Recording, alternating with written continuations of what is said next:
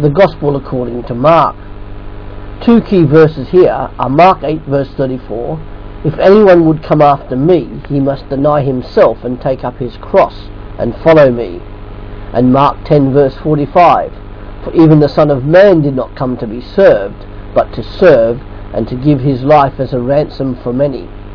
Mark presents Jesus as the servant of the Lord, coming in fulfillment of the Old Testament. Jesus offers his credentials, gathers his disciples, offers the kingdom of God and its message.